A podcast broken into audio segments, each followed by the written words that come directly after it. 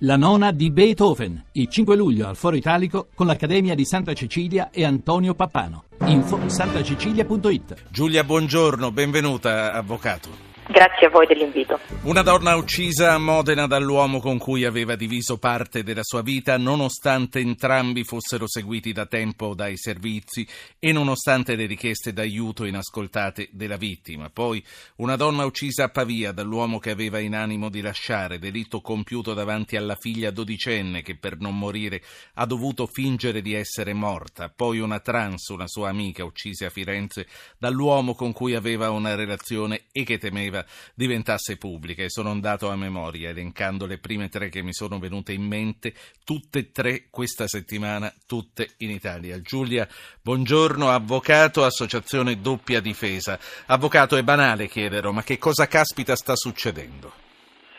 Guardi, eh, il tema è importantissimo ma è molto sottovalutato, soprattutto perché molte di queste donne lanciano dei segnali di allarme, ma siccome la giustizia è una giustizia paralizzata, sulla stessa scrivania su cui va la denunzia di una donna che è minacciata, picchiata, va anche la denunzia per truffa piuttosto che la denunzia di eh, furto, di appropriazione indebita e non c'è una eh, possibilità di rendersi conto della gravità e dell'urgenza dell'intervento proprio perché in questa fase, secondo me, non si riesce nemmeno a organizzare in maniera adeguata quello che dovrebbe essere l'aiuto immediato da dare a queste donne, perché tutto viene messo nello stesso calderone, un pubblico ministero si trova tutte le cose insieme. Ci vorrebbero dei pool specializzati che potessero comprendere nell'immediatezza l'urgenza per gli interventi. Certo, ehm, sembra che comunque più ne parliamo, più questi delitti aumentino. Non ci sarà, a parte le lentezze che lei giustamente ha sottolineato, non ci sarà un effetto emulazione a forza di parlarne?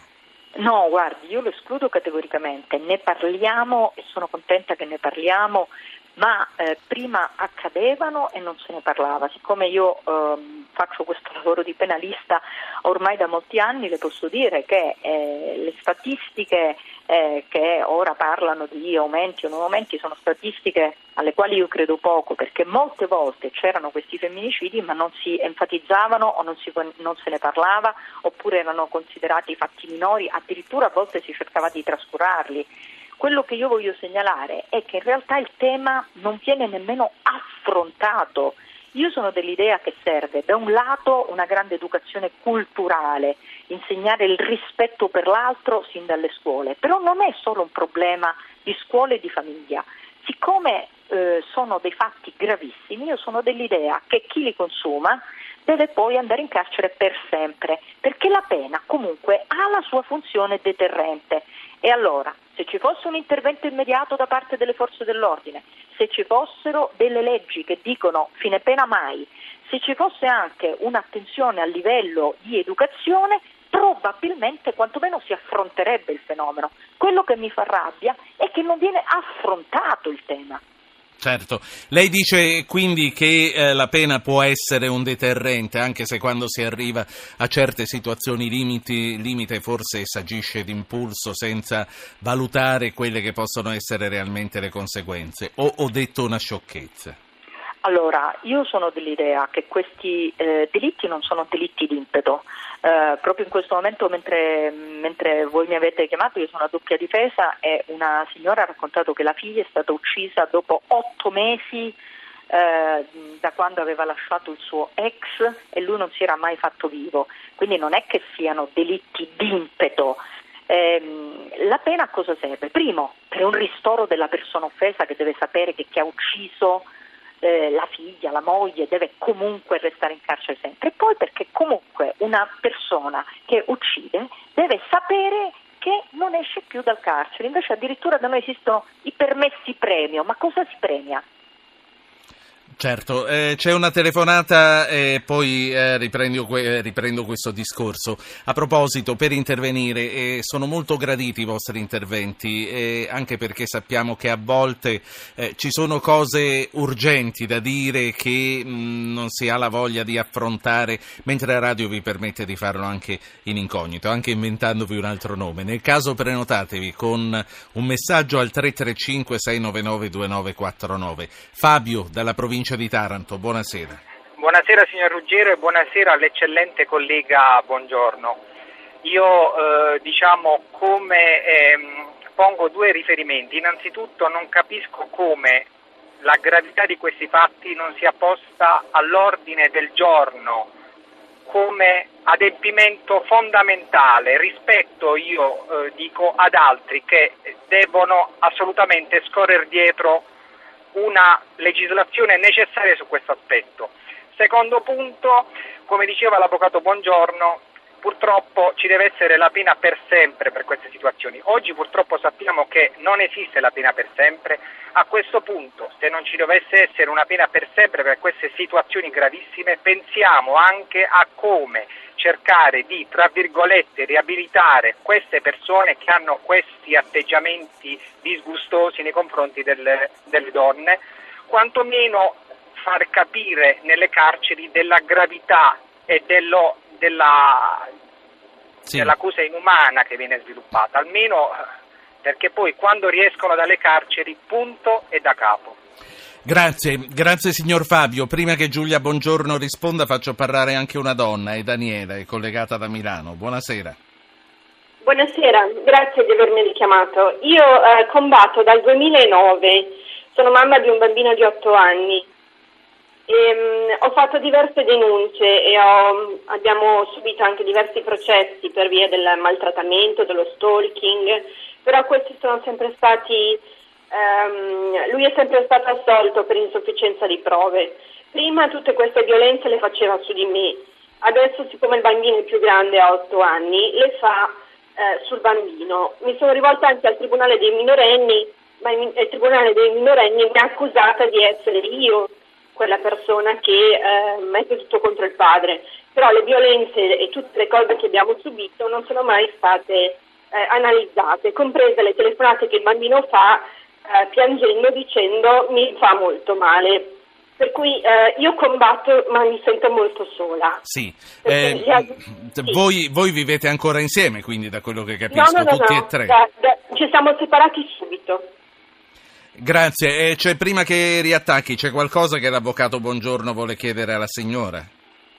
Eh, sì signora, ovviamente io non, non, non, conosco le sue carte processuali e quindi no, non posso entrare nel, nel caso se lei ritiene eh, doppia difesa gratuitamente può verificare la, la, la, sua situazione, vediamo di darle una mano se ci sono gli elementi per farlo. Siamo a disposizione come associazione gratuitamente. Grazie, grazie signora Daniela. Giulia, buongiorno. Quanto è difficile portare avanti questi processi? È tanto difficile. Primo perché a volte la donna finisce sul banco degli imputati eh, le donne che ad esempio sono vittime di violenza sessuale finiscono sul banco degli imputati perché si cerca di dimostrare che sono state loro a provocare. Eh, poi spesso c'è eh, la tendenza a ridicolizzare queste donne, eh, la tendenza a dire che non hanno compreso che si trattava magari di un semplice eh, gioco quando si tratta di semplice violenza sessuale. Anche per i femminicidi eh, dobbiamo ricordare che in Italia fino al 1981 c'era addirittura un attenuante per chi uccideva una donna, quindi c'è eh, comunque da parte del legislatore storicamente un atteggiamento quasi di simpatia perché la pena era da 3 a 7 anni. Oggi evidentemente non c'è più questo tipo di pena, la pena è una pena come un omicidio, ma proprio per questo, siccome in realtà poi queste pene sono molto svuotate, va a finire che con un giudizio abbreviato, è un giudizio che dà un terzo di sconto di pena e le attenuanti generiche, dopo un numero limitato di anni queste persone sono fuori. Io vorrei fare capire che anche per le persone offese questa è un'ulteriore Certo, senta, eh, c'è una cosa non meno grave che è il fatto che i centri antiviolenza stanno continuando a chiudere perché mancano i fondi. Noi abbiamo da tre anni un governo che per molto tempo non ha avuto una delega per le pari opportunità. Ora sembrano in mano alla Boschi, ma ah, mi chiedo, questo è un, è un impegno, è un dicastero quello delle pari opportunità che può essere seguito da chi ha tanto altro da fare? Lei ha toccato il tema dei temi. Punto numero uno, non può assolutamente Purtroppo, ehm, eh, aspetti un attimo, eh, si sta perdendo la telefonata, non so se lei si è spostata mentre no, parlava. No, ero okay. immobile, ero immobile, mi sente? Meno male, sì, adesso la sento. Ah, lei ha toccato il tema più importante, non può assolutamente accettarsi innanzitutto che manchi un Ministero delle pari opportunità perché le discriminazioni sono l'altra faccia della medaglia della violenza. Non può essere cancellato. Punto numero due, non può essere ridotto a una semplice delega. Punto numero tre, nell'unica intervista che ho visto fare alla Boschi, ha detto che ancora la delega non è arrivata, che è attuale. Quindi stiamo parlando di un ministro comunque che si occupa di miliardi di altre cose, che ha una delega in divenire. Io non voglio una delega, voglio un ministro, non voglio un ministro senza portafogli, perché stanno uccidendo tutte le donne. Bisogna svegliarsi, è una priorità che il governo se ne faccia un fiore all'occhiello, rimetta un ministero le, contro le violenze. Anna Rosa da Torino, buonasera. Buonasera. Buonasera, Prego. intanto eh, tutto il mio apprezzamento per eh, l'avvocato Buongiorno e poi vorrei anche chiedere eh, cosa, se, se, questa cosa potrebbe avere un senso. Chiedere ai mezzi di informazione e alle produzioni di fiction di inserire all'interno di serie televisive che si sa già che avranno un grande seguito eh, degli episodi che hanno a che fare con questo tema, dando quindi indirettamente mh, degli input su come comportarsi e su che cosa fare. Ad esempio ad un certo punto erano sparite le sigarette. Dalle, dalle, fiction e con questo si voleva fare sì. una forma di educazione. Eh, mi chiedo se, dovendo essere una battaglia che si combatte su più fronti anche certo. questo non potrebbe servire. Grazie signora Anna Rosa. In realtà le serie televisive ci sono, c'è una serie televisiva americana che qui vediamo su tutti i canali, Law and Order, che è arrivata alla diciassettesima stagione e si sta occupando esclusivamente di questo, ma forse più di tanto non può fare se i risultati sono questi e se sono questi anche negli Stati Uniti. Eh, Giulia, buongiorno.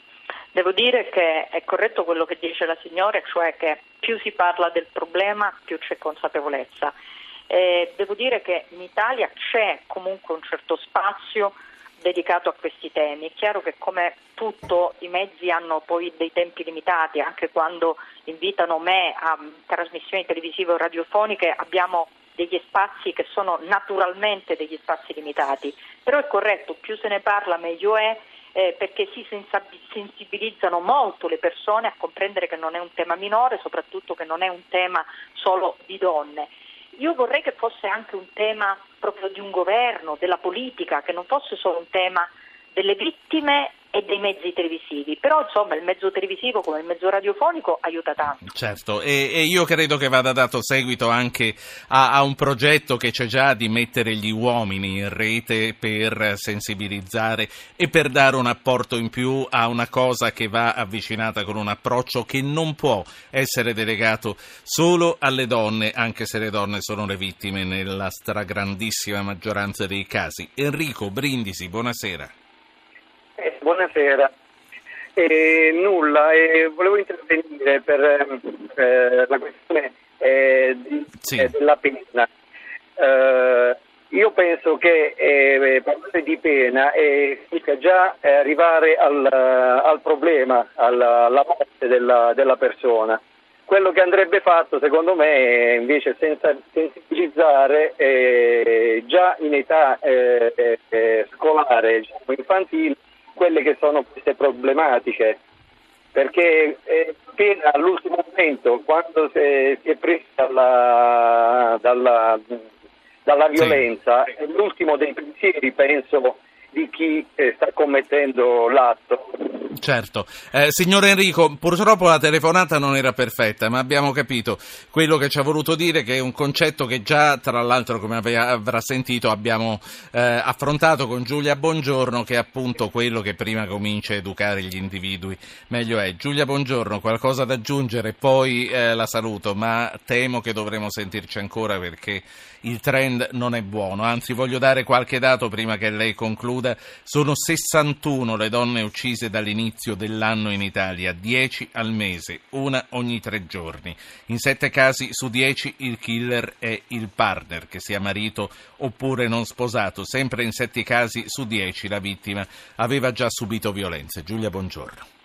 Io voglio concludere dicendo che la violenza non è un fatto privato, è un fatto che ci deve interessare tutti, anche quando riguarda altri e soprattutto che non è vero che non possiamo fare niente. Si può iniziare, come abbiamo detto, dalle scuole, si può iniziare con delle leggi con sanzioni più dure, dotando tribunali e procure di mezzi, ma per me l'inizio deve essere immediato con un Ministero delle pari opportunità. Gliela appoggio e la saluto. Grazie Giulia Buongiorno, avvocato, Associazione Doppia Difesa. Buona serata. Buona serata a lei.